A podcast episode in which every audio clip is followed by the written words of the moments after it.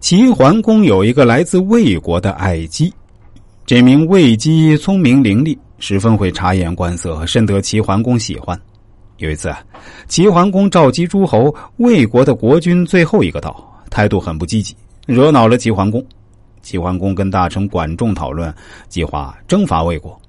齐桓公退朝后，临幸魏姬，刚进魏姬的寝宫，魏姬立马倒地跪拜请罪。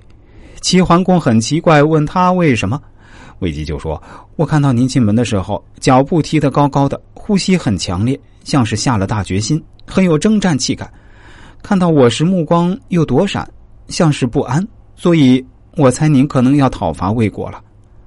因为魏姬的求情，齐桓公放弃了攻打魏国的打算。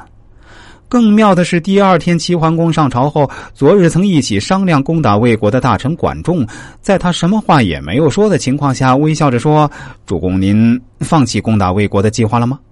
齐桓公很吃惊，他的确放弃了，可管仲是怎么知道的呢？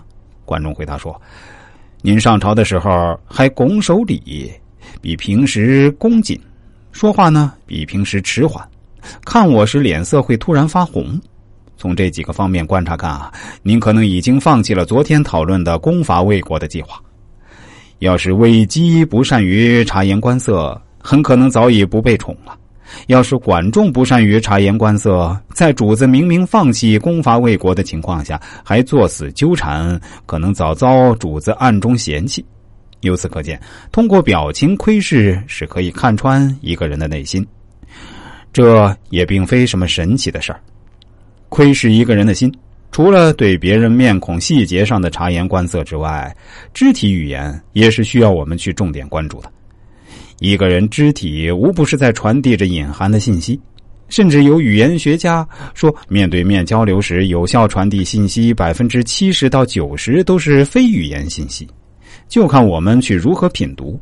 比如，有的女孩子歪着头会透露出天真可爱的气息；比如，有的男人和喜欢的女孩子谈话时会不自觉的整理头发；倾听时身体前倾表示有好感。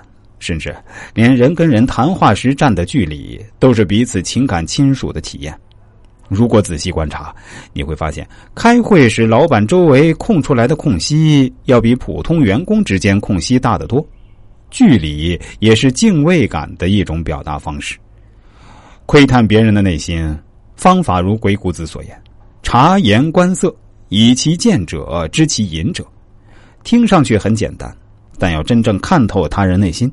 则需要深厚的功力，在平常生活中，多做有心人，不断积累相关的知识和经验，才会越来越得心应手。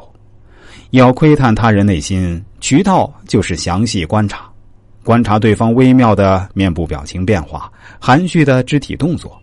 长期坚持，你会惊喜的发现，读懂他人之心，远没有自己想象的难。一个人的内心所想，必然有所表露。语言是经过大脑严格过滤的，我们不能指望详细剖析语言内容就能完全窥探一个人的内心。但我们知道，身体不会撒谎，肢体语言包括面部表情，他们是潜意识的投射，受潜意识控制，因此不会像语言那样受思想控制。我们可以透过不撒谎的身体信号来窥视他人内心。